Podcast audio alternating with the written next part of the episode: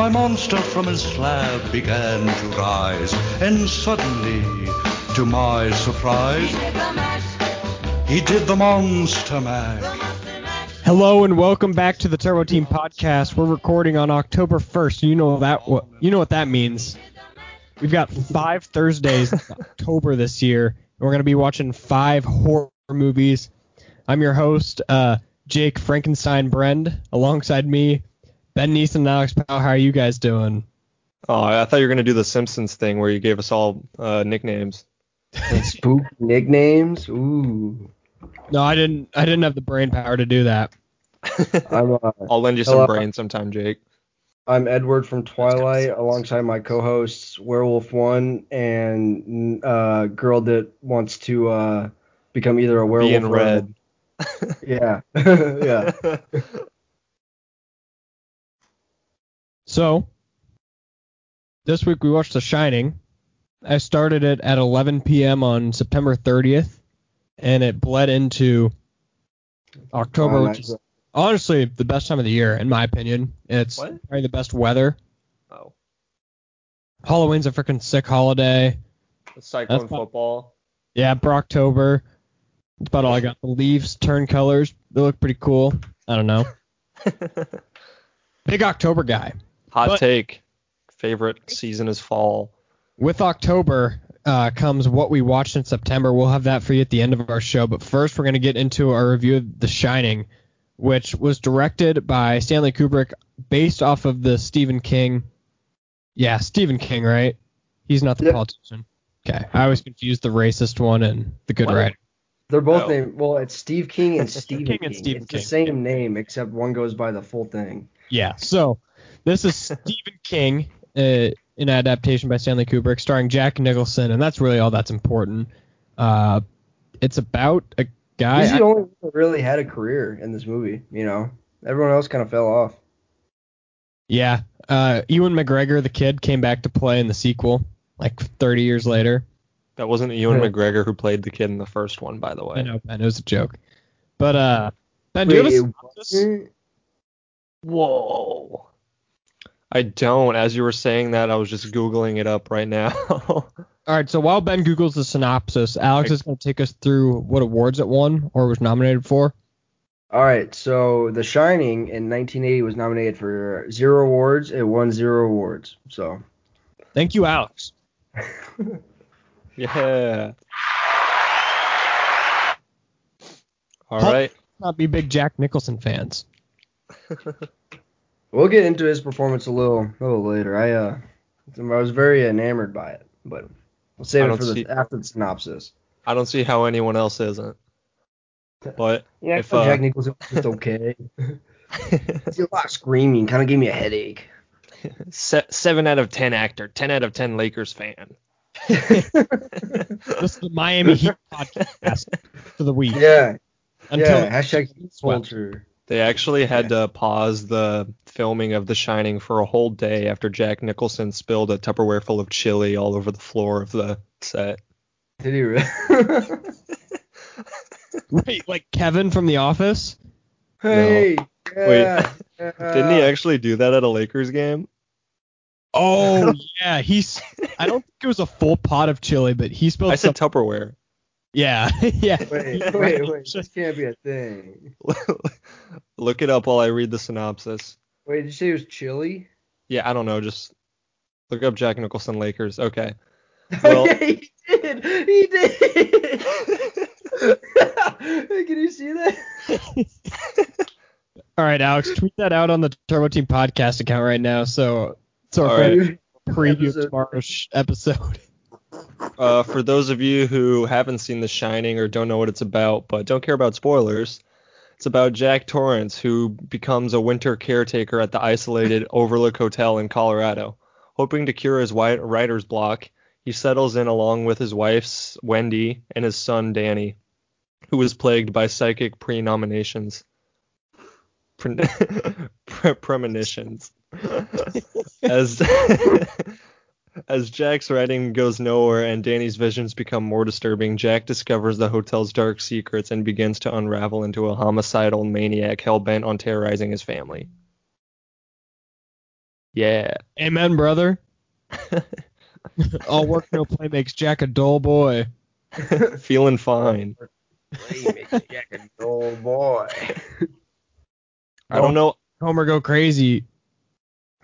Make Homer something something. I don't know about you, Jake, but I already knew the entire plot of this movie just from that Simpsons episode. Oh yeah, totally same. But I didn't expect it. The thing with Simpsons Treehouse of Horror episodes, even though they're amazing, they set like they set the plot for what they're based off of, but they don't go anywhere near the emotional depth. So we'll actually get to this in uh, what I watched in September. But Cape Fear is like one of the darkest movies I've ever seen, and the Simpsons episode just makes a complete joke out of it. So that's kind of what happens with this movie. And obviously, I knew that it was going to be like a dark horror movie, but I didn't expect like themes of the moon landing and like spiritual warfare to be prevalent in this film. So I thought that was like that kind of came out of left field for me. I don't know if that's how you guys felt. Where's the pumpkin emoji? Can't find it. Oh, there it is. All right, well, while Alex finds the pumpkin emoji, Jake, what do you think? What did you think of this film, and was it this your first time watching it? Yeah, this was my first time watching it. It was everyone's first time watching it, correct? Yeah. I uh, I started it one time, but I fell asleep. But this is Doesn't my first time finishing it. Yeah. Yeah. I really liked I know we were talking in the group chat a little bit. And it was like creepier than I expected. I kind of Yeah. I Yeah. knew that it was like a psychological type movie, but I kind of expected it to be just mostly like a psychological type movie with like some horror elements. Yeah. But this mm-hmm. was like like 50-50 on it. Like the freaking horse or bear dog scene whatever with the with, with the oral, like that was freaking creepy. That was up. funny. Or the scene with Herbert Grady and like the the glass was broken over his head and like bl- blood was dripping from the top of his bald head. I was like, Yeah. what is going on? Like that was terrifying. Yeah. It There it, were, it there was like really jump scares in it.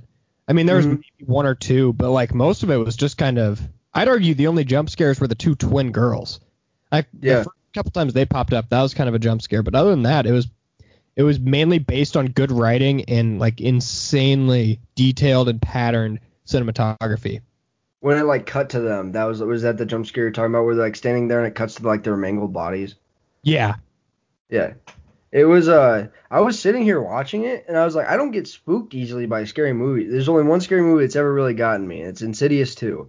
But I was sitting here watching it and I was like alone in my dark room and I was like I was kind of I'm kind of on the edge of my seat a bit. I'm kind of getting the, you know, the heebie-jeebies a bit, you know. It kind of it kind of it kind of spooked me a bit. I'll, I'll be honest. Yeah, it's up there with Tusk for me, where I just couldn't sleep afterwards. Dude, Tusk is horrible. This the Turbo Team podcast is an anti-Tusk podcast. Don't you ever mention that word around us ever again. yeah, and we're talking about. It. yeah, I also hate the album Tusk by Fleetwood Mac. Uh, no, but I Hey, really love what? Never mind. Go ahead. Cause the dog face. Yeah. Shout out 420 Dogface. Okay. uh, yeah, I really love this movie. Like, I mean, it's kind of a staple in just general film history. Because, like, when you think of Stanley Kubrick or horror, I guess, from the 80s or 90s, this is one of the first movies that you'll think of. And honestly, the first for the first time actually watching it, I completely see why. This is a really good film. Uh, just like from the opening shots and the opening credits where it follows the car. um, that was super engaging and interesting. And also the music. Ooh, the Mhm. music is so good, like throughout that opening credit scene and throughout the rest of the film. the piano keys in like intense moments were like so it'd be like kind of this soft music, obviously creepy, but then like they just hit one piano key super hard and loud and then nothing again and it just like that alone just added to the effect and like kept you completely on edge and like Yeah. terrified that Johnny was gonna Why does he say here's Johnny? His name was Jack. Johnny. I don't know, man. But yeah, the music was amazing. Ben, I cut you off. You can continue to talk about it. Uh, no, I was just saying. Um, I mean, obviously, Stanley Kubrick is one of the most celebrated filmmakers of all time. I can't say I'm a huge aficionado and have gone through all of his films, but you can definitely see why just in through this opening credits and them establishing the scene and and I think it's the entire first act where they haven't even been left alone in the hotel yet. It's just Jack going to the interview, um, them discussing, or we see Danny's uh, life and the problems that he's had, and then we see them touring the facilities. I mean, on paper, they shouldn't be exciting or engaging scenes at all, but they very much are. There Like, wasn't a single scene where I was bored. Yeah, Yeah. exactly. Even when he was like talking to a guy about a hotel, like who cares? hmm Even those were like engaging. It it was crazy good, I thought. Yeah. So, but oh, you go Uh, ahead, go- Alex. yeah, you go ahead. I was just gonna on. say like I think that there's so many themes in this movie of like how Jack got to where he was. Mhm. and like I think some of it's supernatural. I think some of it's just like realism, but also like destiny. I thought it was super confusing. I even watched like a few videos, and no one really has an answer because Stanley Kubrick really never gave an answer on like, did Jack just go there as a normal person and get murder crazy, or was there's a theory that he could have been reincarnated, which would have been why his picture showed up at the end, or why he showed up in that picture at the end. I have, I- a theory about, I have a theory about that. we can get into that later, but I just thought all that was so fascinating, and I think that's kind of the legacy of this movie was Mhm. that like no one has the total answer to it, and I think that it just, I mean, it it even leads questions to like was the moon landing staged and fake? Like that's how much depth there is in this movie. That's the whole thing about Ku- Kubrick films is I haven't seen it. This is the only this is the first Kubrick film I've ever seen. Uh, I need to watch more of him. He's the only really like famous director I haven't really seen a lot of his filmography. But a lot of thing about Kubrick's films is like they are so many messages and they're so weird out of left like out of left field. And every time people watch them, they question like, what does he like see or know that we don't? What is he trying to tell us? And he's so like cryptic about it. It's so fascinating, just about the guy himself, not even just this movie, you know. But uh, do you guys think it's kind of off the topic, but do you guys think that old horror movies are scarier than current horror movies? I think I know where you're going, and I think like the style of old horror movies works better than newer ones because I think a lot of newer ones, and obviously there's exceptions to the rule, but newer ones kind of do rely more on just like jump scares and like just creepy characters, and I think that older ones like The Shining um, rely completely on deep horroristic themes, and I think terrifying themes, and I think that's kind of where I think that's where it makes it more rewatchable. Because a movie like The Conjuring Mm-hmm. or Insidious or whatever, you watch the first time and then none of the jump scares really hit you the second time. Yeah. A movie like this, even though you know it's gonna how it's gonna end, you watch for like those deep underlying tones and you pay attention to small things like the pictures on the wall, hmm the characters in the party, and you just kind of like get more of a grasp of what's going on. And I think that's what makes it more intriguing. Yeah. Uh, yeah. Uh, ben, do you have any opinion? Uh, I just I don't really have much of an opinion. All I gotta say is uh, Jordan Pe- Peele makes the best horror movies. Shout out, shout out, Mankey. Almost Mankey. shout out almost survivor of the program, Joe Menke. Doesn't Almost deserve survived. that title. Mankey was supposed to be on last week, but he uh, fumbled the bag. The Turbo Team podcast does never fumble the bag. Never. we have never once fumbled any bags. So to Alex, move well- into Jack Nicholson's performance, Yeah, you go. Yeah, answer that, Alex. What? no, what were you saying? I was I was saying the exact same thing as Jake. Oh, okay. Uh, what what I think about Jack Nicholson's performance? I think it was phenomenal. I think it was obviously one of the most iconic performances of all time. I think. Yeah, yeah, hit the button. Yeah.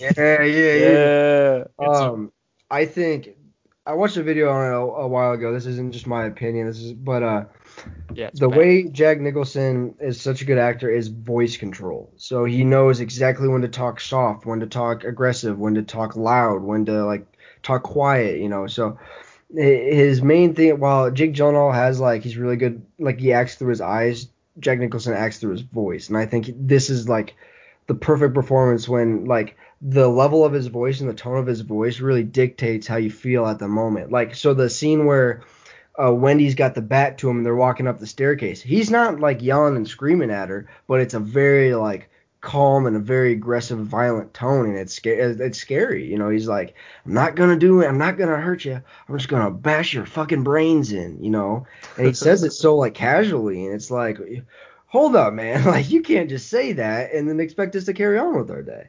then you know he gets a concussion. They aren't carrying on with their day at that point. Yeah, What you know, mean? I'm talking about us as a view viewer. But uh so Jack Nicholson does a very good job with his voice control. Another thing Nicholson does really well that create and especially in this movie create a very like just creepy look on his face is his brow. So his eye his brow is covers half his eyes and he gives like oh it's a glare almost. And then obviously he has that very jokerish type smile too. So Jack Nicholson does a very good job of manipulating his face, his facial muscles, and then also his voice to kind of invoke the feeling of what we're seeing on screen. And I think that's what made this performance so good. And I think that's what makes him one of the greatest actors ever. Uh, that's my take on it. Do you guys have any opinions?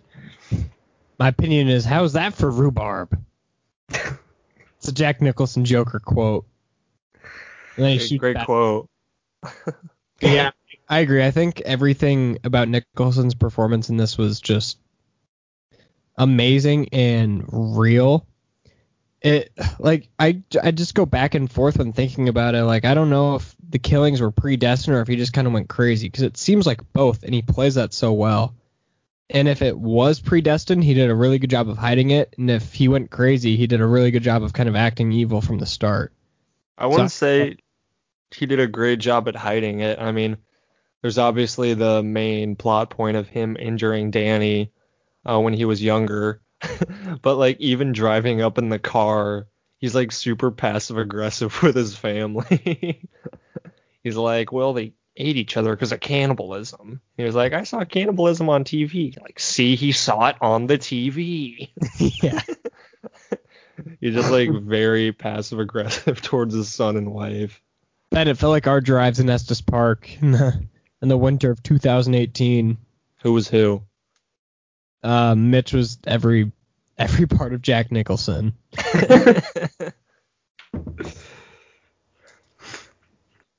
Uh, so besides Yeah. Jack Nicholson's performance, what are some other things you guys loved about this movie? Obviously, we talked about the we touched on the music a bit. You can go more into that if you'd like, or you can go something else. But uh, what are, what are some other things that really stuck out to you, or really like grabbed your attention, or made you love this movie? Beyond uh, Johnny's performance, uh, I felt that everyone, in fact, did a great job acting. I mean, obviously, um, I think Danny was fantastic. I mean, I don't know if they gave him bath salts or something, but he did the foaming of the mouth and dead eyes look very well.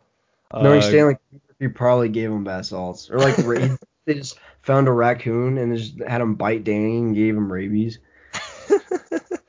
yeah, but yeah, Danny was fantastic in the film. I mean, you didn't feel like this was just like a kid like having an adult like mimic what to do behind the camera.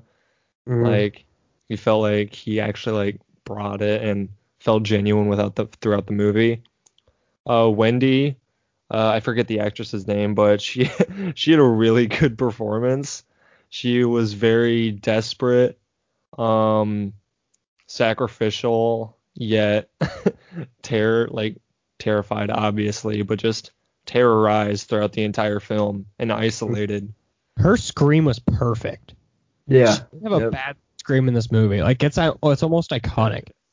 Hmm Well, the here's Johnny scream is like, uh, yeah, like I, if you if you like played that for someone I, that I've seen the movie, I'm sure they'd be able to recognize it. You know. Yeah. It, she was really good, and I thought, especially towards the end, once uh everything after Jack was walking up the stairs, like everything from there on, she was incredible. She was good leading up to that, but that part was like, uh, when she was able to kind of like be resourceful and lock Jack in the in the food pantry, and then everything bathroom, like locking herself in, and getting Danny out of the house, like all that was insanely good acting.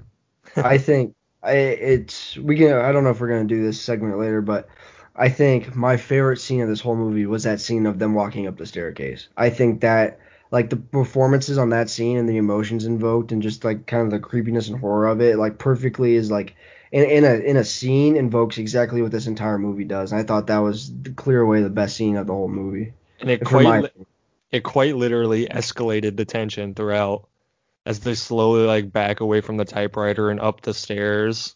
Yeah, Like- that's that's what like the movie doesn't like like you're always on the edge of your seat the whole time and then that scene hits and you're like, all right, it's all downhill from here, you know. Yeah. Not in a bad way. You know what I mean? Uh, uh, I don't know if I honestly I, I didn't fact check these right before the podcast, but I remember hearing them in the past. Apparently, um, Kubrick treated the actress for Wendy terribly throughout the production of the film. Like he even Mhm. had the staff and crew all treat her like really bad and like almost ignore her in a way, just so she'd feel even more like isolated when they were filming. Dude, Kubrick's insane. Dude, right there. mentally ill, That's bro. Move. I also heard that like they did the he made a Jack Nicholson like chop down the door for like that iconic one shot like 70 or so times and then the last one he just said here's Johnny like as a joke and then that's the one they used. Really? I didn't know that. Yeah. Johnny. No, but Yeah, that one. Yeah, that part. the Yeah. stairs scene like 105 times, something like that. I don't know about that, but I didn't No, hear that, but That's what someone told me last night who I watched Whoa. it with. He's a big How, uh, guy. How long did it take to uh, make this movie? I don't know. I feel like produ- doing- I feel like production would be pretty standard because it's not like they had a lot of locations. was- Yeah. if they're doing you know 100 100 takes for one scene, like that's gonna you know that's gonna take a while. That's like Unless a week and a half.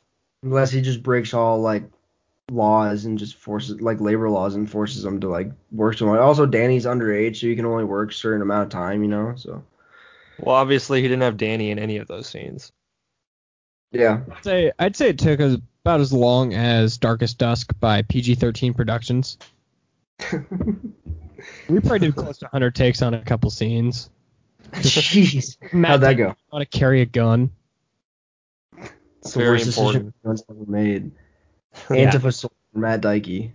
Okay, before we get too off topic, uh, I want to talk a little bit about like the coloring and kind of the patterns within the movie and how everything kind of made it added to the isolation factor of it.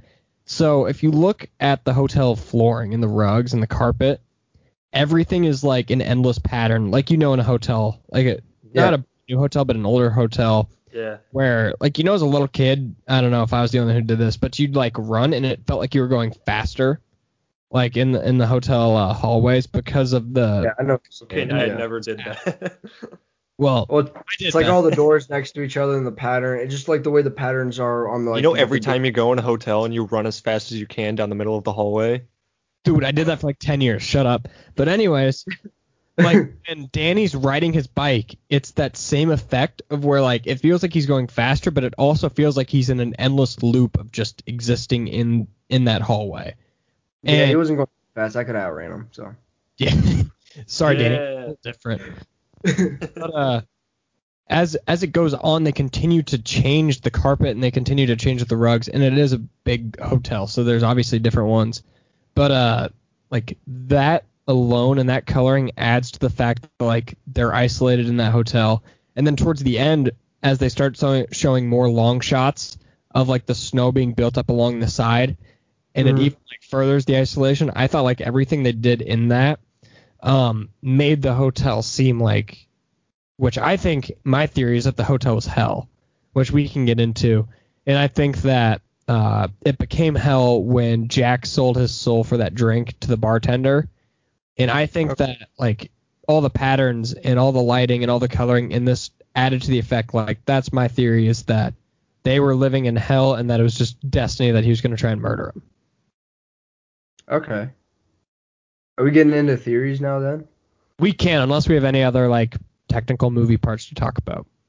Uh, I'll touch on one and then I'll get my theory. The uh, Uh, I I didn't even know this. I thought it was a Tarantino thing. The zoom in on the face. So, Jake, you brought up the scene with the bear, the creepy scene towards the end where uh, he's giving him uh, pleasure, if you know what I'm saying, with the waiter and the bear. So that scene where like Scene. Yeah, where like it, it like so the they make eye contact to Wendy and then it zooms in on him really fast. Uh, Tarantino uses that shot a lot, especially in uh, Django Unchained. He uses it a ton in Django Unchained. So uh, I didn't. I thought that was a Tarantino shot. I didn't realize Kubrick kind of coined that, or at least brought it to light. That that was really interesting to me as far as a technical thing. As far as a theory goes, I think that so at the very end scene we see that Jack is on like the the photo for that that uh party, you know. He's like he's like front and center. I think that Jack is um is Delbert Grady. I think they're the same person. So a little bit of Fight Club. Yeah. I think I think the the I- whole bathroom I think the whole bathroom scene is him hallucinating. Obviously cuz he's hallucinating the the party. That party's not real. It's just them in there. So I think the whole bathroom I think it's a whole so I've talked about a little bit on this podcast. The Haunting of Hill House. It's a it's a Netflix series. It's like one season. The there's a theme in there where they think back to their childhood and they think back to all these things that happened and it was just an illusion. It was like the spirits or whatever, the haunting, the ghost playing an illusion on them. So one of the kids thought they we had they had a treehouse. There wasn't actually a treehouse. It was just a room that he would sit in. It was an empty room, but like but like the illusion of a treehouse was around him. So he always thought there was a treehouse. If that makes sense. I think that was the same thing here, where he's like he's picturing all this stuff, but he's still carrying on as this day goes. And I think that he's trapped in this house, and he is Delbert Grady, if that makes sense. Does that make you guys you guys understand what I'm saying? Yeah, I, I, I feel what you're saying. Like If- maybe if- when uh If anyone's seen Haunting of Hill House, it's kind of like when the spirits are trapped in the house. It's a lot like that. You guys haven't seen it, which is fine, but I maybe you- think. Sorry, go ahead, Ben.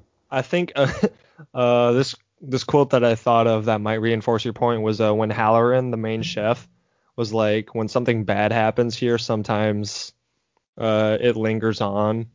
When he used Mhm. like that burnt toast metaphor. Yeah. So I don't know. Maybe that's Jack lingering on. I, I so I think I think Jack's character is Delbert Grady, and I think that when they say, "Oh, this family was murdered earlier in the beginning," I think they're talking about Jack's family, if that makes sense. So Jack's previous family. Yeah, Okay, okay. it's. I don't know if there's anyone else that thinks the same. I don't know if my you know uh, data or whatever backs it up, but watching it and then seeing it at the end, that's kind of what I thought. And then uh, when Delbert was like, uh, like these, like the the black guy, the the cook was like interfering with it. He's like, you know what you got to do, and you got to kill them all, or whatever. So I think, uh, to me, that's just what uh what came across. Hopefully it's doable. Yeah, I've gone kind of back and forth on my theory about like how long Jack had been there. So the Mhm. photo 1920, the movie took Yeah. 1980. One theory that I kind of um I watched a video on earlier was so Jack wasn't necessarily Delbert Grady, but Jack killed his family in 1920 and ended Mhm. up freezing, um, freezing outside the maze. And then Mhm. he eventually unfroze, went and started a new family. And then, like, uh, that's kind of where the deja vu comes in, where like, oh, I've been here before. Like, Yeah. it feels it feels like uncomfortable. I've been here before. And I don't know, like, in that freezing process, if he kind of forgot everything and just kind of like, I don't know, remade a life, or he could have died. Uh, oh wait, no, never mind. He killed himself. Delbert Grady, Delbert Grady killed himself. So he killed himself and then was reincarnated again as Jack in the same body or something like that. I don't know. There's there's so many theories about this and there's no uh, definitive answer. Yeah. I don't know. There's there's a lot of thing. Like I'm sure if I, I'm sure if we easily each dug into our to. theories, I'm sure if we each dug into our theories more, we could come up with, you know, a, a pretty concrete one. But the official Turbo Team podcast ending of The Shining. Ben, what's what's your theory on everything? Uh, I, I, I don't know. I think I, I just kind of enjoyed the movie that was given to us. Uh, I think uh, it's it stands fine by its own. We can just leave it at that. Yeah, honestly, I don't I don't have any I don't have any conspiracy theories about the film. I just see what I see and I have likes and dislikes about it. That's it. Amen. Keep the faith, baby. Unless it comes to my Whiplash slash La La Land uh, cinematic universe crossover theories, then don't get me started.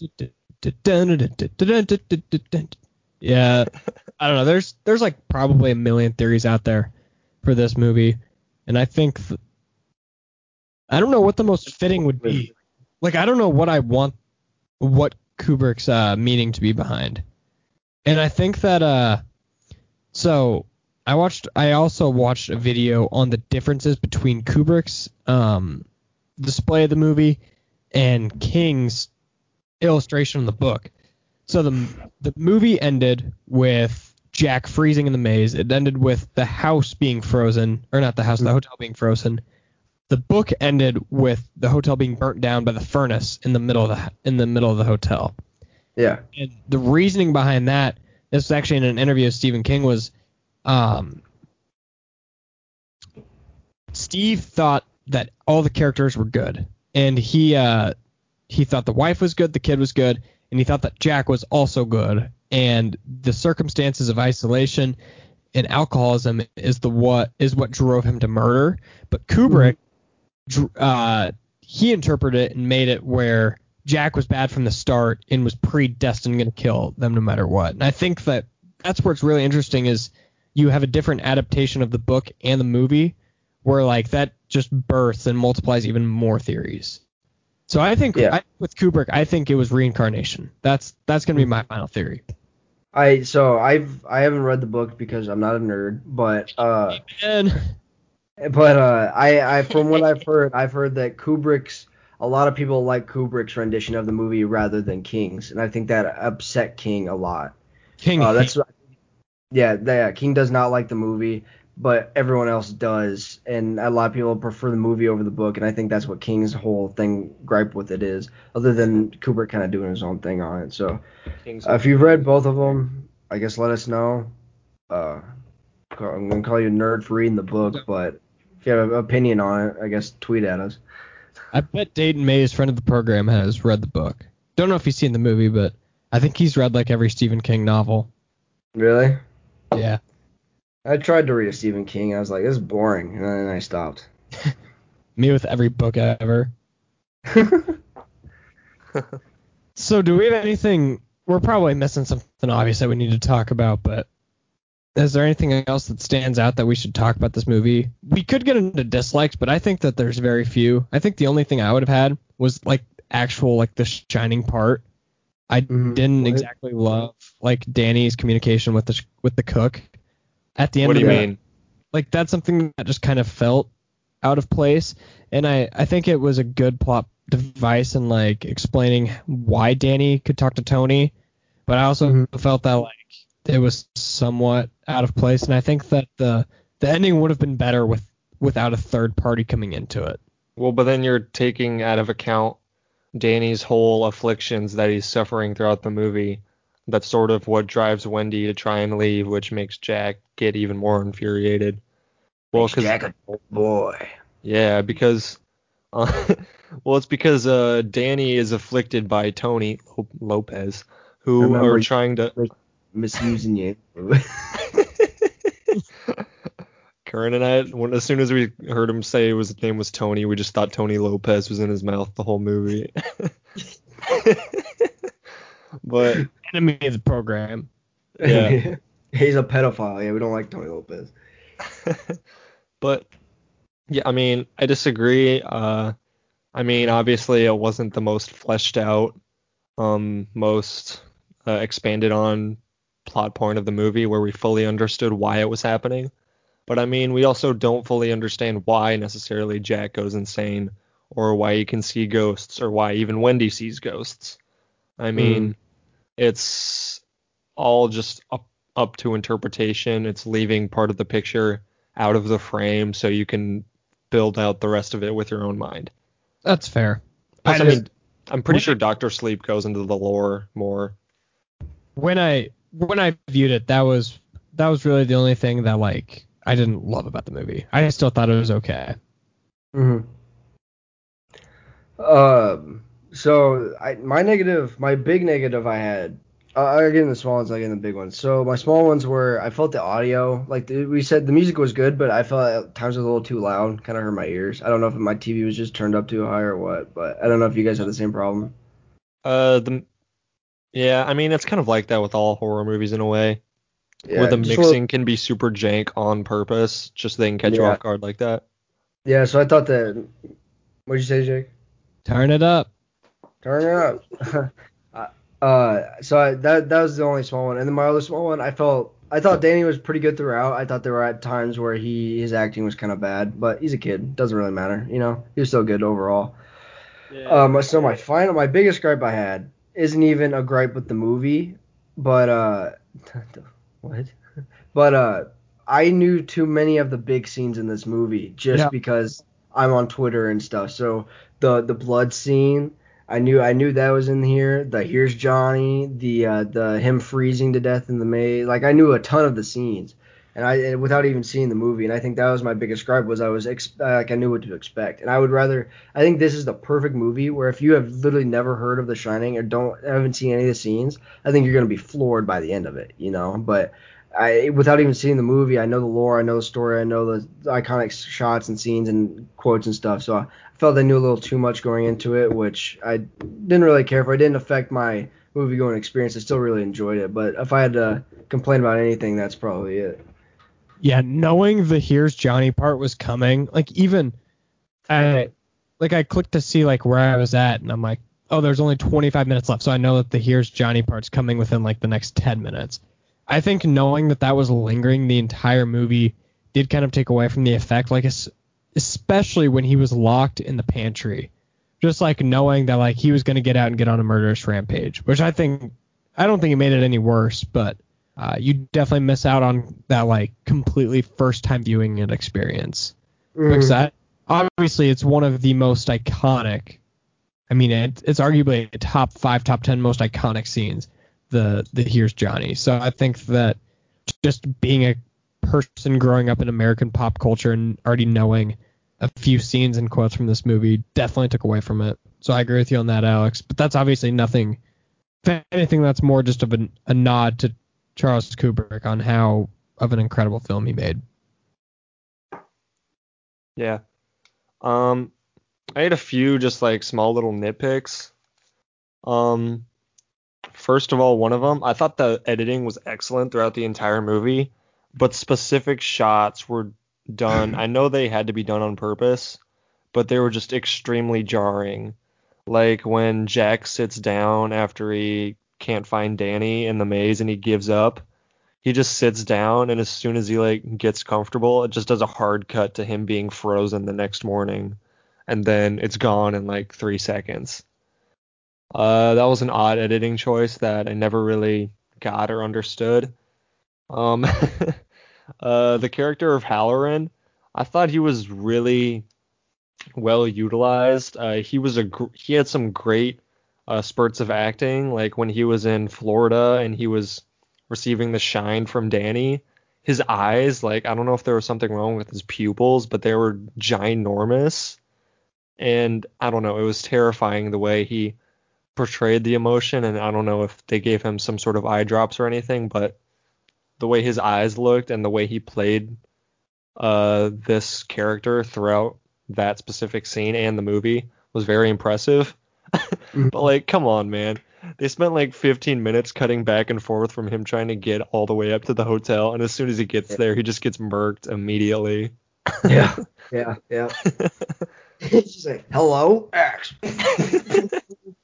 i know they had to like, I know they had to like, I don't know, establish the stakes that Jack will kill, and they needed to give a way for them to escape. But like, come on, give them something other than that. That was also the only murder of the film. Kind of disappointing. okay. Oh wait, okay. I just, I thought of one like total like really really good deep theme of the movie. So at the beginning they mention how uh, the hotel was built on Indian burial grounds, and Yeah. then throughout the movie there were several references to Native American culture. So there was a Native American painting on the wall, and that was the tennis when when Jack was throwing the tennis ball at the wall, he was throwing it at that and kind of bouncing it off.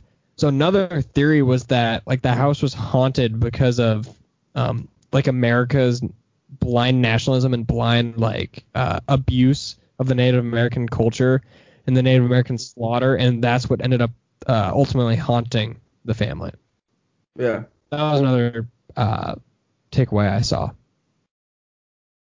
which was one of the very few I wrote down. So I don't know how I forgot it to this point. Yeah. Do we have anything else, or do we want to give it a rating? Do you guys have a favorite scene? I already talked about mine.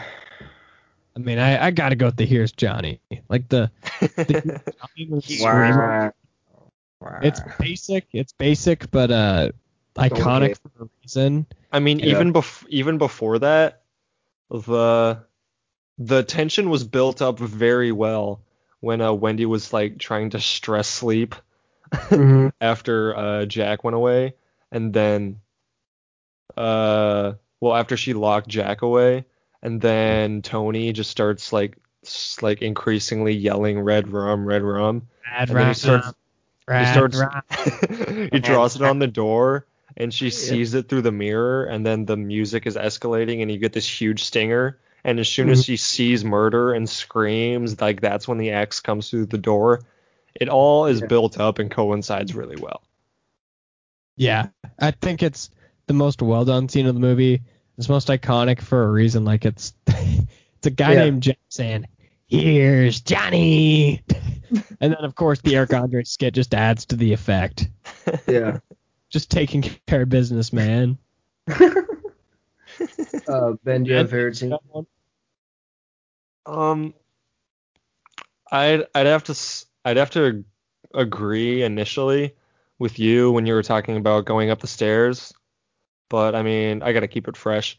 Uh, I'd say probably was honestly just the initial scene when the day before they leave, they're showing them around the hotel.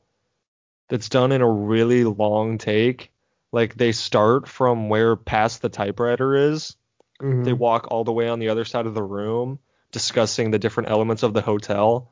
And you're able to see like different old-timey photos of the hotel back uh, back in the day assuming from like the 20s or whenever uh, Jack's original picture was taken so if you know about the ending the ending shot with Jack in the picture you're able to see all these old-timey photographs pass along the walls while you're seeing them walk and talk on the other side of the room and then they go out, go across and then come back towards the camera and it's Mhm. all done in just one long horizontal shot and like that's where the final stairway confrontation takes place. So I thought that shot was really nice.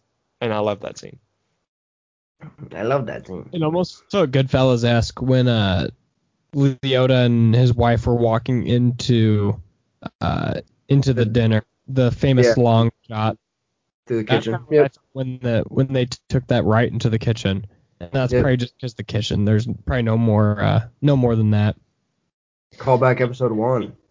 Yeah, Good the where it all started. Happy belated National Podcast Day to the Turbo Team podcast. Yeah, our tweet got 10 likes. It was, uh, good. Yes, sir. Yes, sir. Anyways, I just want to build off of Ben's a little bit. And the tour is so good because it Mhm. shows like the supernatural side of the hotel. Yeah. I was I didn't do any research on this, but I was talking to one of my buddies that I watched this with last night, and he's seen this movie like ten or eleven times. It's one of his favorite of all time. Mhm. He said that like after watching it so many times, you begin to realize that some parts of the hallway there shouldn't be able to be rooms because the ho- the elevator be right behind it. Mhm. So it's almost like I'm thinking of ending things where like certain images and certain things just don't exist and just reappear. So that's that's kind of where the horror aspect of it came where I think we've all kind of viewed I'm thinking of ending things as a horror like a neo horror film yeah. because like with this it wasn't the parents changing age but it was like the hotel changing structure. And the hotel was changing carpet. The doors were in different places. Mhm. uh and the so for whatever reason the in the in the opening scene um, with the room where the radio is when they were meeting with uh, with the guy there was a window in the background. But as the movie went along there wasn't a window in that room anymore. So Yeah. it was kind of just like I don't know who it was but someone imagining the hotel almost which I thought was I I mean it just adds even more to the legacy and the just the debate of the movie Uh, if, uh, you you talked about earlier how the uh how the hotel is been on ancient buried on ancient burial ground and maybe like it has a life of its own of the ghosts. Do you think that like the house was the one that was haunted and rather than there just actually being well like a better way so like the house was the puppet master and then everyone else was their puppets. Does that make sense? Do you think that could be a possible theory for it too? No, I think it's more like Monster House.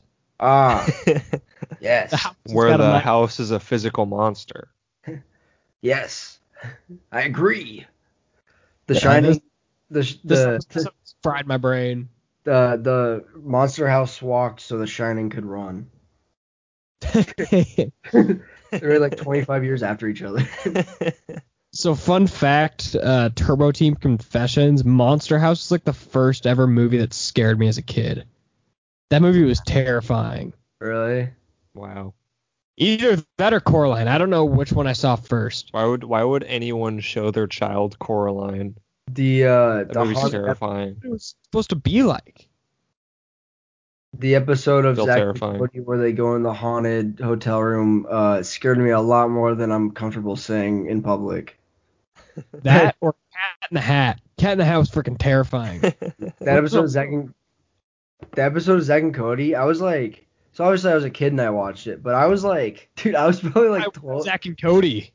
I was probably like 12 years old, and uh, I was at Homemakers, and they had a TV with it on, and I was just sitting watching it, and I got spooked out. I was like, I don't like this.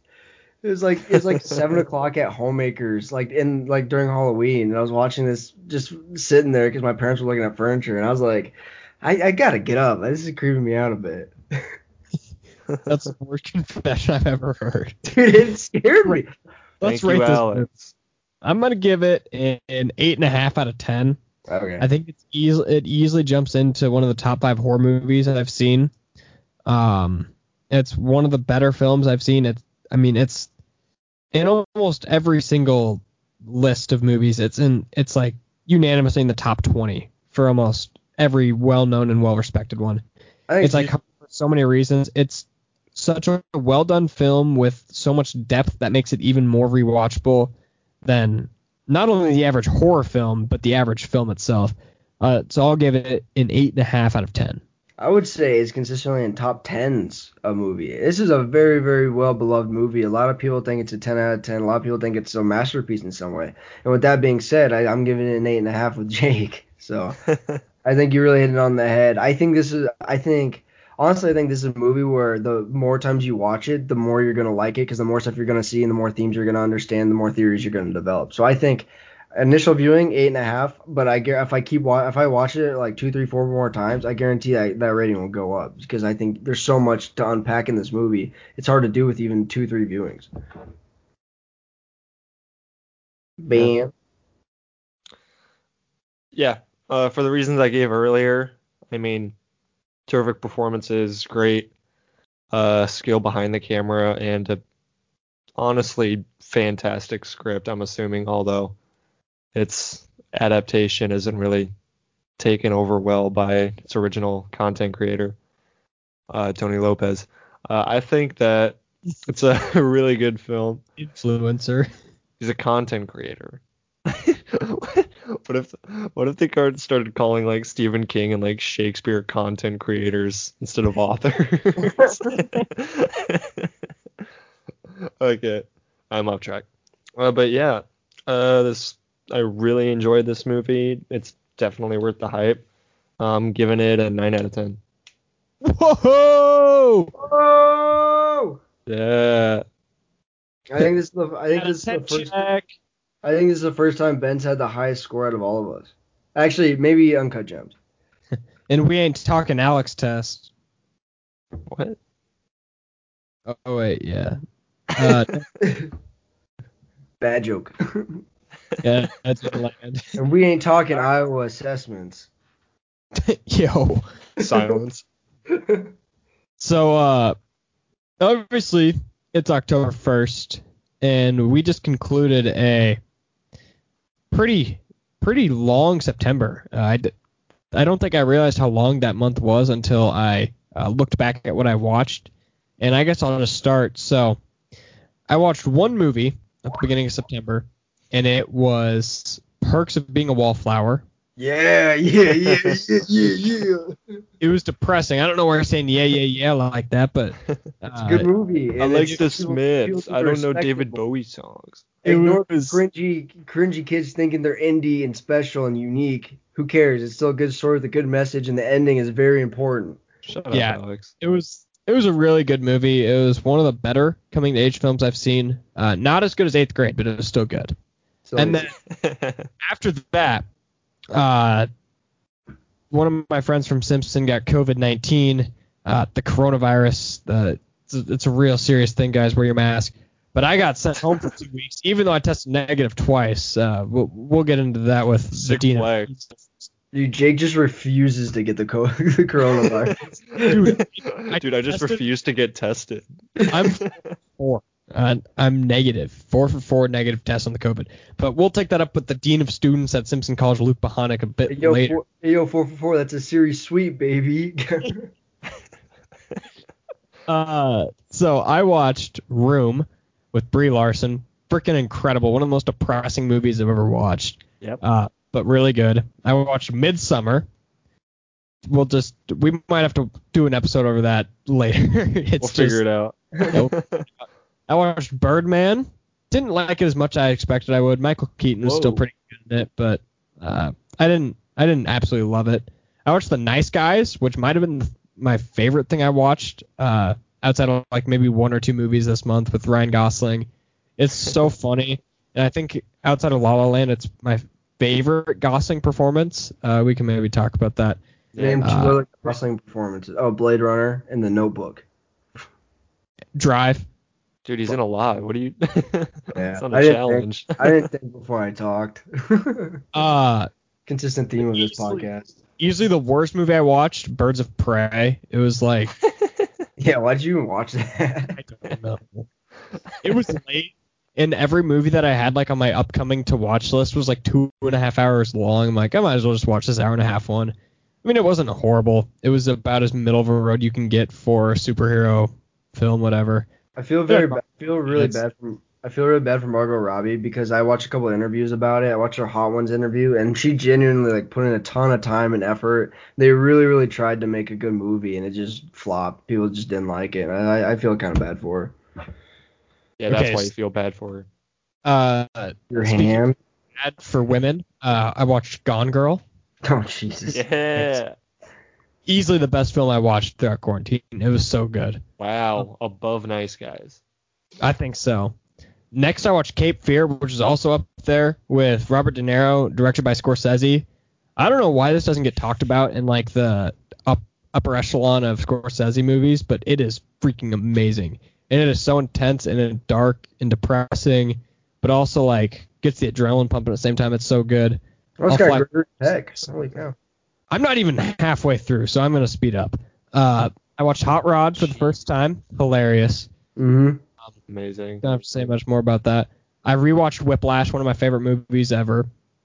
Uh, I think of ending things. We did a whole episode on that. Go and listen to episode 22. I don't know, 22 or 23. Uh, I watched Drive. Liked it. Didn't love it. I thought it was good. Um, really brutal. Don't bring up Drive. Uh, I watched Tenet. We might have to do an episode on that later. Uh, I still need to see it. No spoilers. mixed reviews for me. Really? Uh, Might have, to have, might have to have Minky on for that episode. He really liked it. yeah, if he doesn't back out again. It's got to Yeah. clear his Google schedule. Devil all the time. We did an episode, uh, episode 24, I think. Yep. Sounds right. Episode 24. Uh, Wildlife, incredible. About made me. Incredible movie.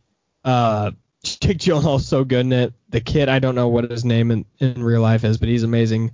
Paul Dano really shows off his potential that he's got behind the camera. So I'm super excited to see what he can bring in the future. Mhm. Uh, uh, I watched Gangs of New York. It was Uh, what'd you, what'd you think of that? it was long, Yeah. really long. I didn't love it. Heard. It's my dad's favorite, my dad's friend's favorite movie of all time. really? He, like he talked me into watching it in, over a couple movies. I thought it was good, but uh, I watched the first like 20 minutes and I was very confused and very bored, so I turned it off. yeah, it's it's not my favorite Scorsese movie. How most people So- turn off movies, Alex.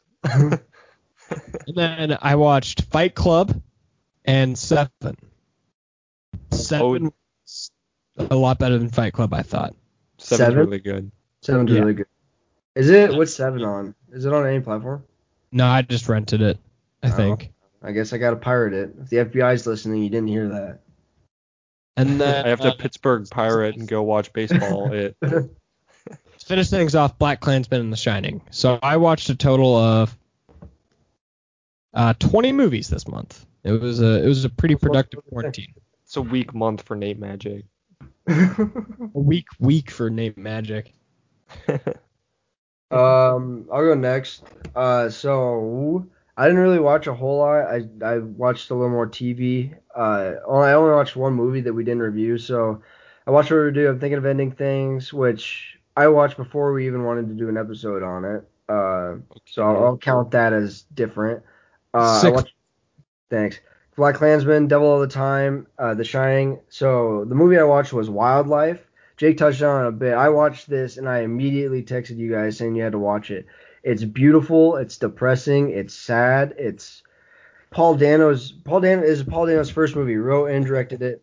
It was phenomenal. I honestly it had a lot of Paul. Yeah, it had a lot of Paul Dano type feel to it. If you hadn't seen any of his movies, so it's Jake Gyllenhaal's phenomenal in it for not even being in the movie a whole lot. Jake Gyllenhaal when he is on screen is really good. Carey Mulligan's really really good in it too. It's it's a really good film. It's de- definitely depressing, so uh, be prepared to cry. Uh, and then I, I finished Brooklyn Nine Nine, and then I started New Girl and then that was, and then I'm watching New Girl right now. So that was my uh, that was my September. Wow, that was really? that was my simp September. Yeah, because you watched a New Girl. That's why it's your September. Hey, that I'll say it, that show would be better without Zooey Deschanel. I feel like that could be true for a lot of things. L. Hey, not 500 Days of Summer. She was really good in that movie. I'd rather have it be Jon Favreau instead of jo- Joey, Zooey Deschanel. Wait, 500 Days of Summer, but keep the same cast and then just cast Jon Favreau as Summer. Here's Johnny. okay. Uh, I'm gonna What'd you watch in September? uh, in September. I was kind of in between the both of you. I didn't watch as much as Jake, but I watched more than Alex. Um, huh. Uh, I watched uh, Midnight Gospel. It's the show on Netflix. I've heard really good things about it. I don't know how to explain it. Um, it's like a podcast that they turn into an animated format, and they just have wild, zany um, adventures going on in the background or in the uh, video, while it's just two people having a podcast-like discussion over top of it. It's very unique and it's pretty enjoyable. Yeah, my Uh, roommate was trying to get me to watch it. I'd say try it out. Um, I watched a whole lot of Community my first few weeks uh, back back up at college. Uh, Yeah, great too, show. guess. If you haven't watched it, do it. What'd you? No. Okay, don't. All right, Ben, you can do it with this in the background. I'm not gonna. I'm moving on to a different. I was moving on to my next thing. I was done talking about that. Uh, yeah. Um. Next, I watched The Big Short. Fantastic movie. Um. I don't know. Have you guys seen it at all? Yeah, No, I saw. it's on I my saw it a list. long though. time ago. What'd you say, Alex? I saw. I watched it a long time ago. Never Okay. remember it. Yeah. Thanks, Jake. About to Uh, cry. Big Short's amazing, great cast. Uh, yeah, great dialogue. Uh, it's very shticky if you don't like directing the camera and talking to and breaking the fourth wall and being very blunt with your writing. then I wouldn't recommend it, but it's a good film. Uh, I watched Old Joy. It's a film by Kelly Reichardt that was uh, recommended in one of Karsten Runquist's uh, What I Watched videos. The goat. And yeah, uh, it's a very simple film. It's only about an hour long. Um, it's about just two men who go on a camping trip after they've were Brokeback yeah exactly. Uh, no, they were they were friends, but now they're adults and like they just take a break from their busy lives to go on a camping trip. Um, yeah, it's a it's a very simple film. It's a very aesthetic-y film, if I'm allowed to use that word. And with the soundtrack by Yo La Tengo, it's a good film. Um, I started watching BoJack Horseman, which was uh, I've heard very good things about it, but I never got around to actually watching it. The first few episodes, I was not a fan, honestly. Uh, it was kind of redundant with some of the points that they were making, and I didn't feel like the jokes hit at all. But throughout the rest of that season and going into other ones, the writing definitely improved uh, with the story and the more dramatic, um, self-evaluating moments, and also with the comedy, which was kind of the main draw that I wanted to see in the first place. Because yeah. I've heard that it's the best like animated show about depression. Really? I could see that, but I mean, I've heard that from a couple of uh, well-respected friends. it's a niche I, uh, genre. I've heard it. I've heard it does get better as it goes on. Too. I heard it kind of struggles to find its legs at first, so it's good. Yeah. To, it's good. I'd say that's accurate. Mhm. Um, I also watched the first couple episodes of All or Nothing Tottenham Hotspur edition. It's coming home. it's coming home. Uh, if you don't care about soccer, plug your ears for the next 20 seconds. But they they completely skipped over. They only had like 10 minutes to talk about Mauricio, Pochettino's uh, time as the manager for like the first month or two, and then they just cut to him being sacked, and all they show really is just, um, dang, they just completely uh cut out Poch being the manager, and instead they just focus on uh Mourinho. Dang. On Jose. Yeah, they completely just focus on Jose for like the rest of the show, which was an odd choice, but I mean, honestly, uh, I'm just looking forward to see how bad of a season it really was last year. Jake is a Tottenham fan. Are you going to watch it or? I don't know. Uh, maybe. I've got Yeah. too. I've got a lot on my watch list where I don't really want to waste time watching the disaster of the Spurs season. If it was the year prior where they beat Ajax in the Champions League semifinal, I, I would have watched it the day it came out. But I don't know. I don't have too much interest in the in the downfall of the Spurs. they talk about that for a little bit, but I don't know. I'll get back to you on if it gets better for the Spurs. Um, and very quickly, I watched uh, rewatched parts of Arrested Development, great show. I rewatched parts of It's Always Sunny, great show. And then I watched the back halves of both Whiplash and La La Land. How did you watch the back halves? Uh, I came in and my roommate was watching them, Curran, Survivor of the podcast, and uh, I was busy doing something, but I just sat down and finished the back half with him both times Hmm. because Big back. guy, big back half guy. Nice. Uh, so, uh, so, uh, so now for my what I almost watched in uh, Oh my September. gosh, no, no. Um, number one, uh, Scott Pilgrim vs. the World. All right, end of list. I didn't like. There's like three days where I was like, because I saw Brie Larson's like end performance in it, and I was like, all right, I think it's time for me to watch it. And there's like three days where I was like, all right, I'm gonna watch it tonight, and I, I still haven't seen it. So, but shout out Brie Larson's performance in that. Actually, it's her birthday today, so shout out Brie Larson, fan of the program. Dude, I know Brie Larson gets so much hate for Captain Marvel, which Okay, Captain Marvel was not good. the movie itself sucks, and I think that she gets too much unfair criticism as a human being. But her performance in Room is so freaking powerful and good, and it's She's a good actress, yeah. it, it's probably a top five performance as far as females go in lead roles for me. Like it is, it is so good. Mhm. Now, have you seen it? No, I haven't. I've heard of it. I've heard the good things. I'd highly recommend. Just Well, then I'll watch it. just don't watch if you're depressed because it's uh I literally watched it. So it's about freaking isolation in a room, and that was the first thing I watched when I got back from uh when I got onto quarantine. Like I literally got Bad down, idea. I set up my Xbox and I watched this. I'm like, well, this is what it's gonna be like the next two weeks, locked in my room. well, thanks for sending that in the chat, Ben. Uh, Welcome. Look at my response. you could send all uh, all hate mail to at Dikey Isaac on Twitter, uh, the intern of the Turbo Team podcast. the Jack Nicholson for this week on the Turbo Team podcast. wanna- we want to thank uh thank uh Jack Nicholson for sponsoring this episode uh with his iconic line. Here's Johnny. yeah. Here every Thursday in October, coming out Fridays at uh I don't care 7 a.m. with uh we've got four more horror movies lined up for you. Uh, we have a couple guests lined up too, and we'll look forward to seeing you uh whenever. This is the Turbo Team podcast. Ooh, spooky. It's about taking care of business.